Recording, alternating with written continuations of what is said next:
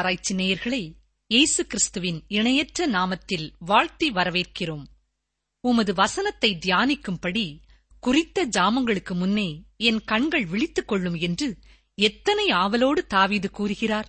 அதுபோல நீங்களும் அத்தகு ஆவலோடு வானொலி பெட்டிக்கு முன் இந்த காலை வேளையில் காத்திருப்பதற்காக நன்றி கூறுகிறோம். உங்கள் வாஞ்சை வீண் போகாது. நிச்சயம் கர்த்தர் உங்களோடு பேசுவார்.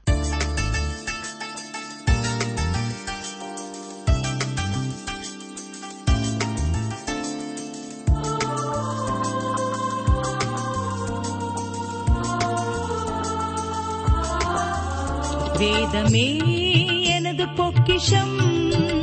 வேதமே எனது தியானம். வேதத்தின் அதிசயம். காண கண்கள் திறக்க வேண்டுமே. வேதத்தின் அதிசயம். காண கண்கள் திறக்க வேண்டுமே.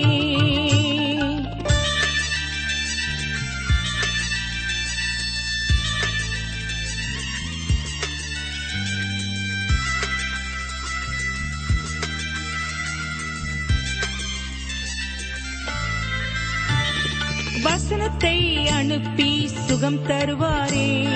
அவரே நமக்கு பரிகாரி. வசனத்தை அனுப்பி சுகம் தருவாரே.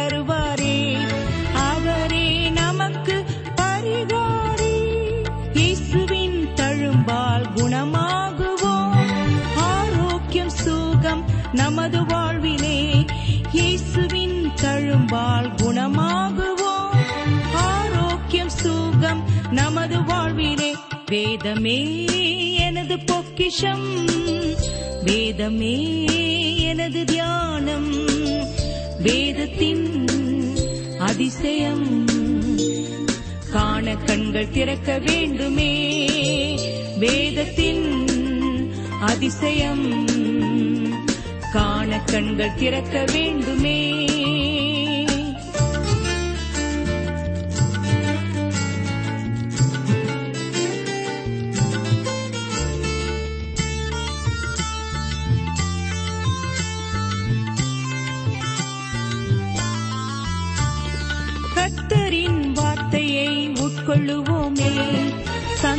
சந்தோஷம் மகிழ்ச்சி தந்திடுவாரே. கத்தரின் வார்த்தையை உட்கொள்ளுவோமே. சந்தோஷம் மகிழ்ச்சி தந்திடுவாரே. கத்தரின் வார்த்தை நன்மை செய்யுமே. வாக்கு தத்தம் எல்லாம் நமக்கு சொந்தமே. கத்தரின் வார்த்தை நன்மை செய்யுமே. வாக்கு தத்தம் எல்லாம் நமக்கு சொந்தமே. வேதமே. பொக்கிஷம். வேதமே எனது தியானம். வேதத்தின் அதிசயம். காண கண்கள் திறக்க வேண்டுமே. வேதத்தின் அதிசயம். காண கண்கள் திறக்க வேண்டுமே. கிறிஸ்துக்குள் பிரியமான சகோதரனே சகோதரியே தொடர்ந்து நாம் ஒன்று திமுத்தையின் புஸ்தகத்தை கற்றுக்கொள்வோம். இன்று ஒன்று திமுத்தையு மூன்றாம் அதிகாரம் முதலாம் வசனம் முதல் எட்டாம் வசனம் வரை நாம் சிந்திக்க இருக்கிறோம். முதலாவது கவனியுங்கள். ஒன்று திமுத்தையு மூன்று ஒன்று. கண்காணிப்பை விரும்புகிறவன் நல்ல வேலையை விரும்புகிறான். இது உண்மையான வார்த்தை. இங்கே இது உண்மையான வார்த்தை என்று சொல்லப்படுவதை பார்க்க வேண்டும். அதாவது இது காலத்தினால் அழியாததாக இருக்கிறது. எல்லா கால சோதனையிலும் இது நிலைத்து நிற்கிறது என்று சொல்கிறார். இதை நம்பி நீங்கள் சார்ந்து கொள்ள முடியும் என்றும் இதன் மூலம் வலியுறுத்துகிறார். கண்காணிப்பை விரும்புகிறவன் என்று இந்த வசனம் ஆரம்பமாகிறது. அதாவது கண்காணிப்பு பதவியை தேடுகிறவன் அல்லது அதை நாடுகிறவன் என்று சொல்லலாம். இந்த அலுவலை விருப்பமுடன் நாட வேண்டும் என்ற அர்த்தம் இதற்குள்ளே அடங்கியிருக்கிறது. அதே வேளையிலே தகுதியுள்ளவர்கள் இந்த விருப்பத்தை கொண்டு நாட வேண்டும். பர்சுத்த ஆவியானவர் ஒருவனுக்கு கொடுத்த வரங்களை அவன் பயன்படுத்துவதற்கான ஒரு இடத்தை அந்த மனிதன் நாட வேண்டும். பரிசுத்த ஆவியானவர் அவனுக்கு வரங்களை கொடுத்து நடத்தவில்லையானால் அந்த மனிதன் இந்த அலுவலுக்கு நாடி தேடக்கூடாது. அவ்வாறு விரும்பி வருவானானால் அது மிகவும் பரிதாபமானதாக இருக்கும். அது மட்டுமல்ல சபையிலே ஒரு கண்காணியானவன் மட்டும் இல்லை. அநேக கண்காணியானவர்கள் இருந்தார்கள் என்றும் இங்கே பார்க்கிறோம். கண்காணி என்பதற்கு ஆங்கிலத்திலே பிஷப் என்று பெயர். இந்த பதவியை குறித்து அநேக சபை பிரிவுகள் பலதரப்பட்ட வித்தியாசமான விளக்கம் கொடுத்து வைத்திருக்கிறார்கள். நாம் ஏற்கனவே சிந்தித்தபடி இந்த சமய வட்ட தலைவரை சார்ந்த நிர்வாக பிரிவு கொண்ட திருச்சபைகளிலே இந்த பதவி முக்கிய இடத்தை பெறுகிறது. கண்காணியானவன் என்ற இந்த பதவி மற்றவர்களை கண்காணிக்கிறவர் என்ற அர்த்தத்திலே வரும். ஆதி திருச்சபையிலே மெய்ப்பன் அதாவது சபை போதகர் என்ற பதவிக்கு பல பெயர்கள் இருந்தன. மூப்பர் மெய்ப்பர் அல்லது போதகர் மற்றும் கண்காணியானவர் அது மட்டுமல்ல தேவ ஊழியர் போன்ற பெயர்களால் அழைக்கப்பட்டார்கள். ஆனால் மெய்ப்பர் ஒருபொழுதும் ரெவரண்ட் என்று அழைக்கப்படவில்லை. தேவ ஊழியர்கள் அவ்வாறு அழைக்கப்படுவது சரியான காரியமல்ல. ஏனென்றால் ரெவரண்ட் என்பதற்கு பயங்கரம் என்ற அர்த்தமாகும். இந்த பெயர் தேவனுக்கு மட்டுமே பொருந்தக்கூடியதாகும். அடுத்ததாக இந்த மூப்பர் அல்லது கண்காணியானவன் என்ற இரண்டு வார்த்தைகளும் ஒரே பதவியை குறிக்கிறது என்று நான் விசுவாசிக்கிறேன். ஆனால் சமய வட்ட தலைவரை சார்ந்த சபை நிர்வாக பிரிவினர்கள் இந்த கருத்திற்கு மறுப்பு தெரிவிப்பார்கள். மூப்பர் என்ற பதவி அந்த பதவியை வகிக்கும் நபரை குறிக்கிறது.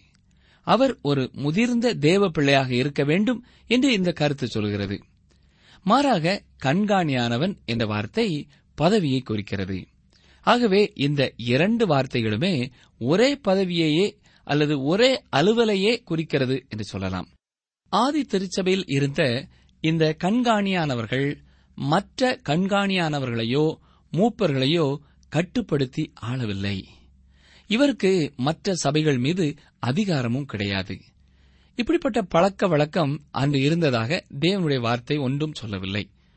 அப்போஸ்னாய பவுல் கூட அநேக சபைகளை நிர்வகித்திருந்தும் அவர் தன்னை குறித்து சபையின் கண்காணியானவன் என்றோ அல்லது சபையை ஆளுகை செய்கிறவர் என்றோ தன்னை பற்றி சொல்லவில்லை.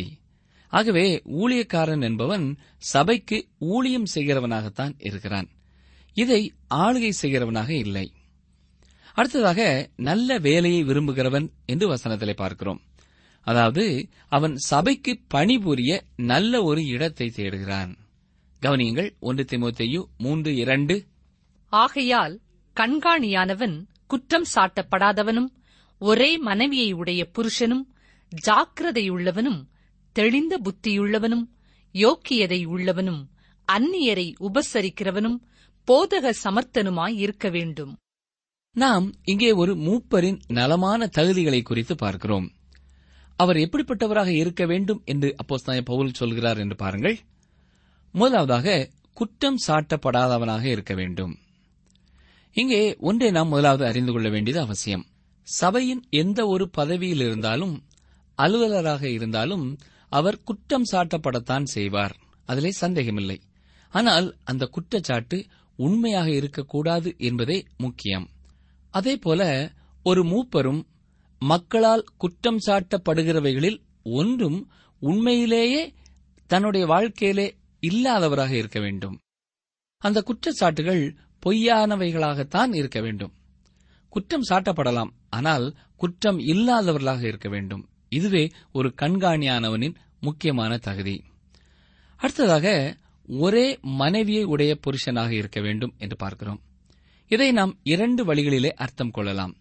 இதற்கு முக்கியமான ஒரு அர்த்தம் இதுவாக இருக்கலாம். அதாவது அந்த கண்காணியானவன் திருமணமானவனாக இருக்க வேண்டியது அவசியம். அப்போ பவுலுக்கு இதுவே மனதிலே தோன்றியிருக்க வேண்டும். நீங்கள் ஒருவேளை இவ்வாறு சொல்லலாம். பவுலுக்கே திருமணமாகவில்லையே பிறகு எப்படி அவர் இவ்வாறு எழுதுவார் என்று நீங்கள் நினைக்கலாம். ஆனால் பவுலுக்கு திருமணமாகி அவருடைய மனைவி இறந்து விட்டார்கள் என்றே அநேக வேத வல்லுநர்கள் கருதுகிறார்கள். ஏனென்றால் திருமணமாகாத ஒருவர் ஆலோசனை சங்கத்திலே ஒரு உறுப்பினராக இருந்திருக்க முடியாது. ஆனால் பவுல் அதிலே உறுப்பினராக இருந்தார். அவர் அப்போஸ்தலரானபடினாலே தன்னுடைய பயணங்களின் நிமித்தம் மீண்டும் திருமணம் செய்யாமலேயே இருந்துவிட்டார். இன்னொரு விதத்திலே இந்த வார்த்தைகளை பார்க்கும்பொழுது அந்த கண்காணியானவன் ஒரே ஒரு மனைவியை உடையவனாக இருக்க வேண்டும் என்று சொல்லலாம். அவருக்கு இரண்டு மனைவியோ அதற்கு மேலோ இருக்கக்கூடாது. அப்போஸ்நாய பவுலின் காலத்திலே பலதார மனம் என்பது சர்வ சாதாரணமாக இருந்தது. ஆகவே அவர் இந்த வார்த்தையை ஊழியனுடைய தகுதியாக கூறுவதற்கு அவர் வலியுறுத்தி கூறியிருக்கலாம். ஆகவே இந்த மூப்பராயிருக்கிறவர் ஒரே மனைவியை உடைய புருஷனாக இருக்க வேண்டும். அடுத்ததாக அவர் ஜாக்கிரதை உள்ளவராக இருக்க வேண்டும். அதாவது மூப்பர் தன்னை காத்துக்கொள்ள ஜாக்கிரதையாக இருக்க வேண்டும். மிகவும் நிதானத்தோடு அமைதியோடு தன்னை காத்துக்கொண்டு மக்களிடம் செயல்பட வேண்டும். அவசரப்படுகிறவராக எரிச்சல் படுகிறவராக அவர் இருக்கக்கூடாது. அடுத்ததாக தெளிந்த புத்தியுள்ளவராக என்று பார்க்கிறோம். அவர் தன்னுடைய அலுவலை குறித்து கவனம் உள்ளவராக மிகவும் கரிசனை உள்ளவராக காணப்பட வேண்டும். அதற்காக அவர் நகைச்சுவை உணர்வே இல்லாமல் இருக்க வேண்டும் என்பது அர்த்தமல்ல. அவர் தன்னுடைய காரியத்திலே கண்ணும் கருத்துமாக இருக்க வேண்டியது அவசியம். யோக்கியதை உள்ளவராக இருக்க வேண்டும். கண்காணியானவர் தன்னுடைய குணநலன்களிலே ஒழுக்கமுடையவராக இருக்க வேண்டும். கேள்விக்குறியான காரியங்களை அவர் ஒருபொழுதும் செய்யக்கூடாது. விளையாட்டு போல செயல்பட்டு அநேக பிரச்சனைகளில் மாட்டிக்கொண்ட ஊழியர்கள் அநேகர் உண்டு. மகிழ்ச்சியாக விளையாடுவதெல்லாம் சரிதான் ஆனால் விளையாட்டு வினையாகிவிடக்கூடாது. ஒரு ஊழியர் அல்லது மூப்பருடைய நடக்கையானது நிச்சயமாகவே மற்றவர்களால் நிந்திக்கும் அளவிற்கு இருக்கக்கூடாது.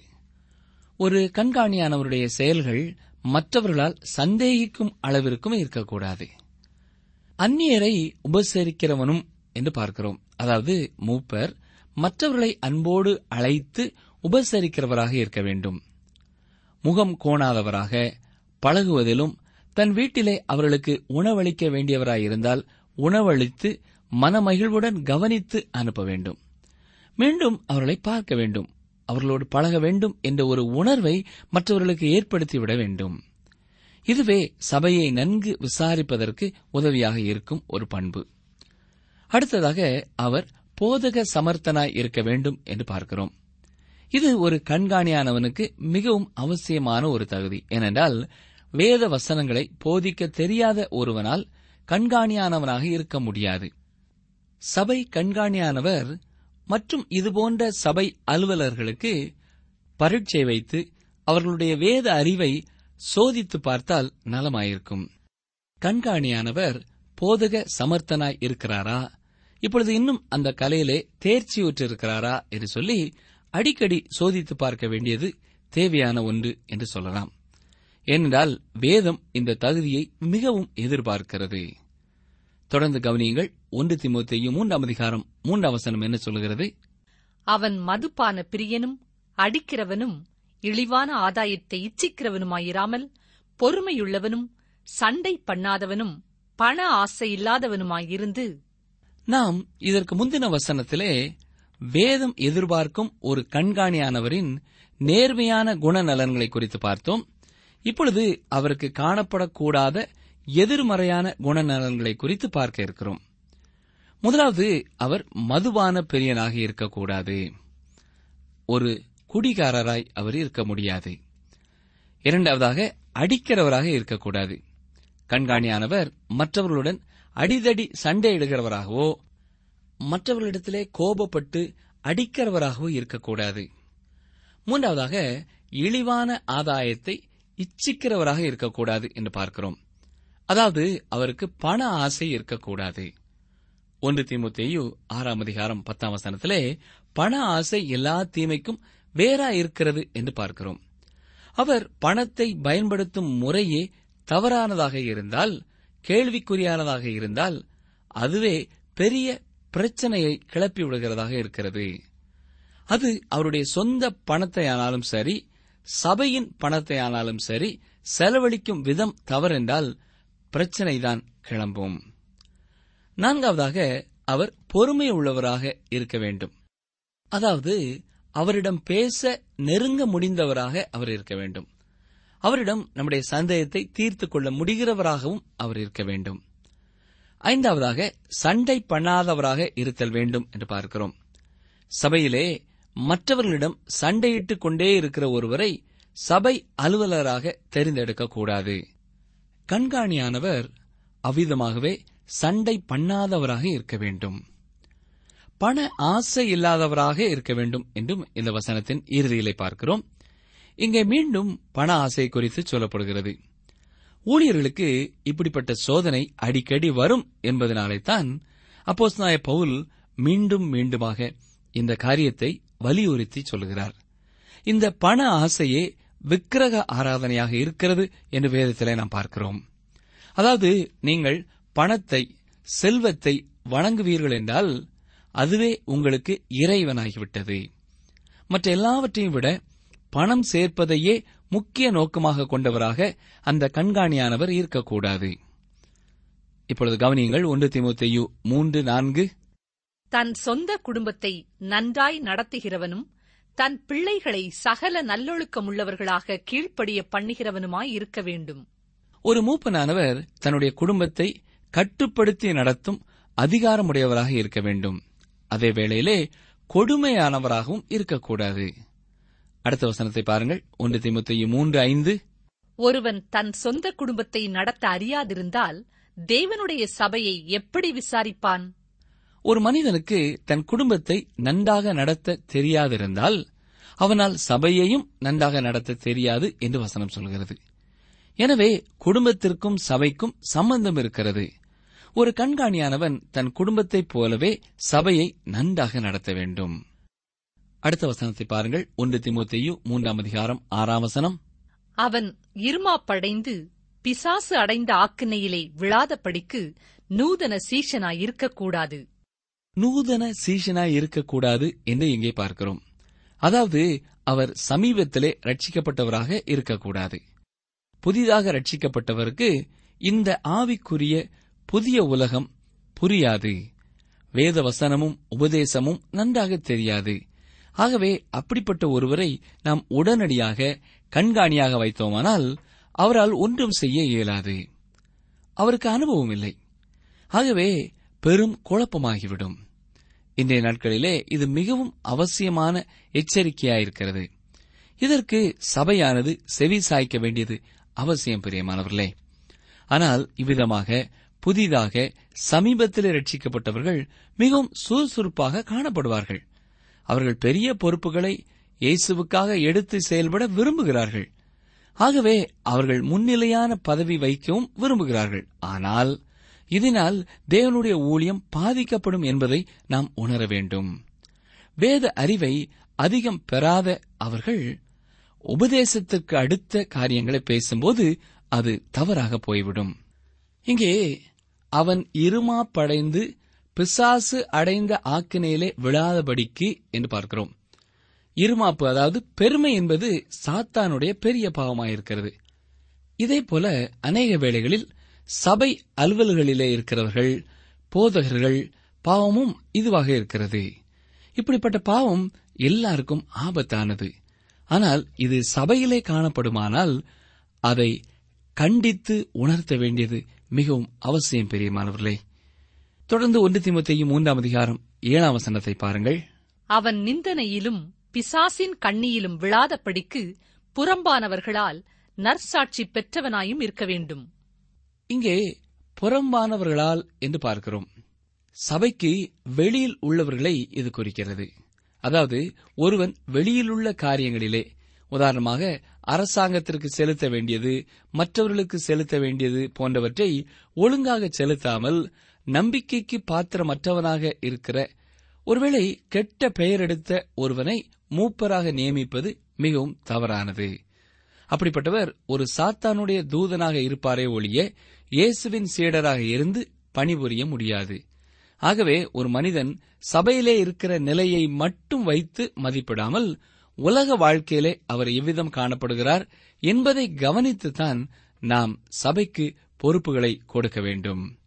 இங்கே உதவிக்காரர் என்பது ஆங்கிலத்திலே டீக்கன் என்று அழைக்கப்படுகிறது.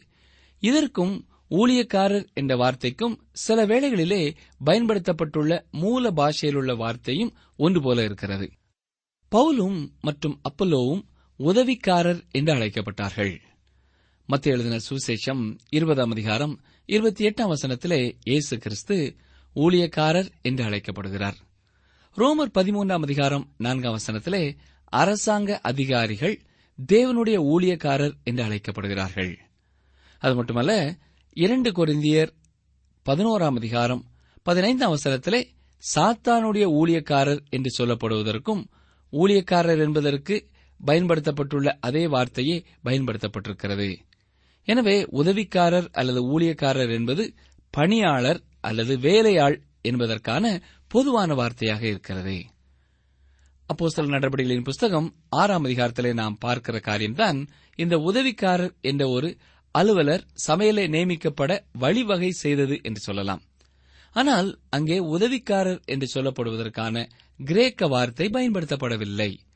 ஆனால் நாம் அந்த பதவியை வைத்துக்கொண்டு வேத வசனத்தின் அடிப்படையில் அந்த தேவ மனிதர்கள் உதவிக்காரராக சபையிலே நியமிக்கப்பட்டார்கள் என்று சொல்லலாம்.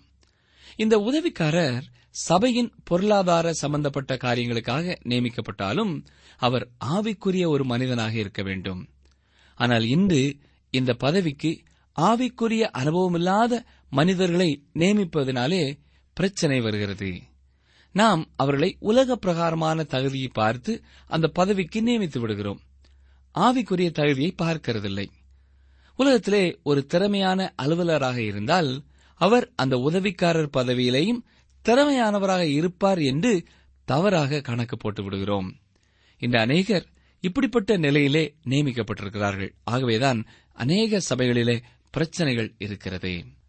நாம் கற்றுக்கொண்டு வருகிற ஒன்று தீமோத்தேயு நிருபம் சபையானது சமுதாயத்திற்கு தன்னை வெளிப்படுத்த வேண்டும் என்று சொல்லுகிறது என முன்னர் நாம் சிந்தித்தோம்.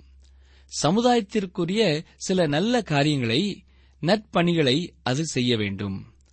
சமுதாயத்தின் அடிப்படை தேவைகளை சந்திக்க இது முற்பட வேண்டும். அப்பொழுதே சமுதாயத்திற்கும் சபைக்கும் நல்ல ஒரு இணைப்பு இருக்கும். இருந்தபோதிலும் இந்த உலக பிரகாரமான காரியங்களை காட்டிலும் ஆவிக்குரிய காரியமே முக்கியமானதாக இருக்கிறது. சமுதாயத்திற்கு ஆவிக்குரிய ஊழியத்தை செய்ய வேண்டியதே சபையின் தலையாய கடமை. ஆகவே ஆவிக்குரிய காரியத்தை முக்கியத்துவப்படுத்துகிற உதவிக்காரரே பதவியிலே அமர வேண்டும். நாம் அநேக வேளைகளிலே பொருளாதார காரியங்களை முதலிடத்திலே வைத்து உதவிக்காரரை தெரிந்தெடுத்து விடுகிறோம் ஆனால் ஆவிக்குரிய மனிதனான ஒருவரே இந்த பதவியிலே அமர்ந்தால் தகுதியாயிருக்கும். ஒரு தேவ மனிதர் இவ்வாறு கூறுகிறார். கவனியங்கள் சபையானது பரலோகத்தோடு தொடர்பு கொள்வதை நிறுத்திவிடும்போது இந்த உலகத்தோடு தொடர்பு கொள்வதையும் நிறுத்திவிடும் என்று சொல்லுகிறார். இது நூறு சதவீதம் உண்மை என்று சொல்லலாம். சபையிலே ஆவிக்குரிய காரியங்கள் முக்கிய இடத்தை பெறாத வரையிலே சபையானது பொருளாதார காரியங்களையும் நடைமுறையான காரியங்களையும் முக்கிய இடத்திலே வைக்காது. ஆகவே உதவிக்காரர் ஆவிக்குரிய தகுதியுடையவராக காணப்பட வேண்டியது அவசியம். அடுத்த வசனத்திலே இரு நாக்குள்ளவர்களையும் என்று சொல்லப்படுவதை கவனியுங்கள். ஒரு உதவிக்காரருக்கு இரண்டு முகங்கள் இருக்கக்கூடாது. அவர் பேசுகிற வார்த்தை முழுவதும் நம்பிக்கைக்குரியதாக இருக்க வேண்டும். உதவிக்காரர் எல்லாருடைய தயவையும் பெற நாடுவது ஆபத்தானது. அவர் தன்னுடைய சொந்த கால்களிலே நிற்க தைரியமற்றவராக இருந்தாலும் விபரீதமே விளையும். ஒரு நடுநிலையான மனிதராக உதவிக்காரர் இருக்க வேண்டும். அதாவது மிகவும் மென்மையானவராகவோ அல்லது மிகவும் கடுமையானவராகவோ இல்லாமல் இரண்டிற்கும் நடுவிலான ஒரு நிலைமையை தெரிந்தெடுத்து செயல்பட வேண்டும். அடுத்ததாக மதுமான பிரியரையும் என்று பார்க்கிறோம். வேதாகமம் சொல் செயல் போன்றவற்றிலே தன்னடக்கத்தை போதிக்கிறது. அந்நாட்களிலே திராட்ச ரசம் மருந்தாக பயன்பட்டது. ஒன்று திமுத்தி ஐந்தாம் அதிகாரம் இருபத்தி மூன்று அவசரத்தை பாருங்கள். நீ இனிமேல் தண்ணீர் மாத்திரம் குடியாமல் உன் வயிற்றிற்காகவும் உனக்கு அடிக்கடி நேரிடுகிற பலவீனங்களுக்காகவும் கொஞ்சம் திராட்சை ரசமும் கூட்டிக்கொள் என்று சொல்லப்படுகிறது. எனவே மருந்திற்காக பயன்படுத்தப்பட்ட அந்த திராட்சை ரசத்தை பானம் பண்ணினாலும் அதை பிரியமாக நாடி தேடி பானம் பண்ணுகிறவனாக இராத ஒருவனை உதவிக்காரனாக ஏற்படுத்த வேண்டும் என்று பவுல் சொல்கிறார். இன்னும் கூட அநேக மருந்துகளிலே ஆல்கஹால் சேர்க்கப்பட்டிருப்பதை நீங்கள் அறிவீர்கள். அதற்காக இப்பொழுது மருந்திற்காக மதுபானம் அருந்துவேன் என்பது தவறு. இன்றைய நாட்களிலே எத்தனையோ நோய்களுக்கு எவ்வளவு மருந்துகள் கண்டுபிடிக்கப்பட்டுவிட்டன இன்று சபையானது மது அருந்துகிறதை கண்டித்து பிரசங்கிக்க வேண்டியது அவசியம் பிரியமானவர்களே. ஏனென்றால் இன்று மது அருந்தும் பாவத்திற்கு அடிமையானவர்கள் கணக்கில் அடங்காதவர்களாயிருக்கிறார்கள். தேவ பிள்ளைகள் மது அருந்தவே கூடாது. தொடர்ந்து இழிவான ஆதாயத்தை இச்சிக்கிறவர்களாயும் என்று வசனம் சொல்கிறது.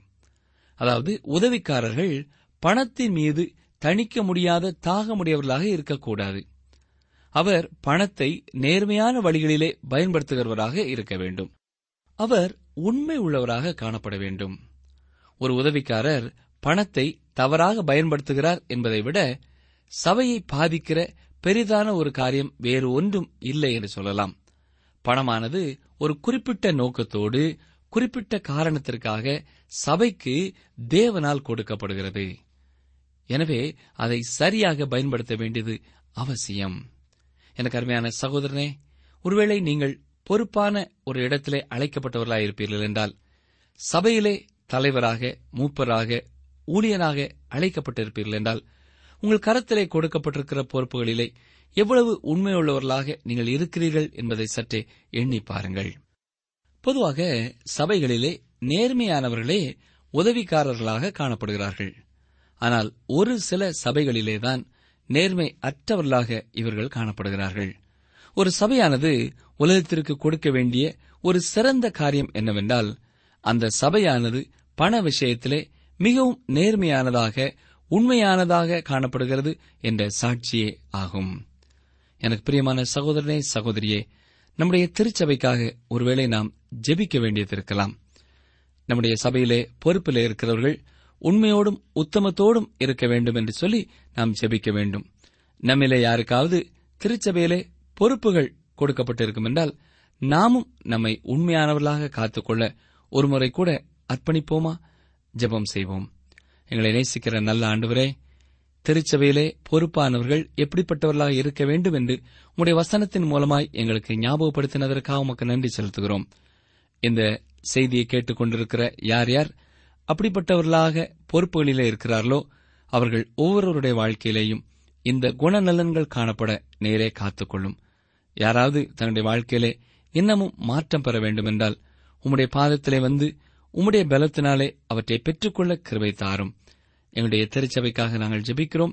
பொறுப்பில் இருக்கிற ஒவ்வொருவரும் உமக்கு பிரியமானவர்களாக சாட்சியுள்ள ஒரு வாழ்க்கை வாழ நீரே அவர்களை பலப்படுத்தும். ஏசு கிறிஸ்துவின் நாமத்தினாலே வேண்டிக் கொள்கிறோம் பிதாவே. ஆமேன்.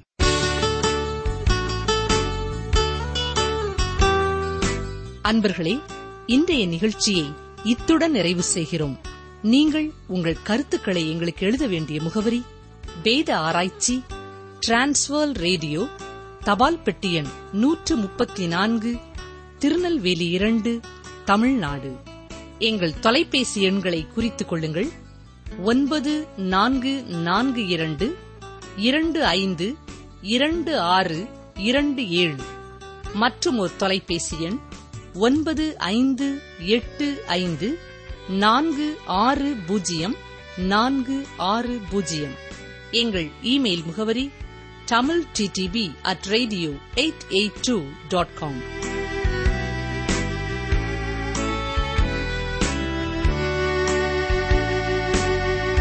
நீ தீமையினாலே வெல்லப்படாமல் தீமையை நன்மையினாலே வெல்லு. ரோமர் பனிரண்டு இருபத்தி ஒன்று. நீ தீமையினாலே வெல்லப்படாமல் தீமையை நன்மையினாலே வெல்லு. ரோமர் பனிரண்டு இருபத்தி ஒன்று.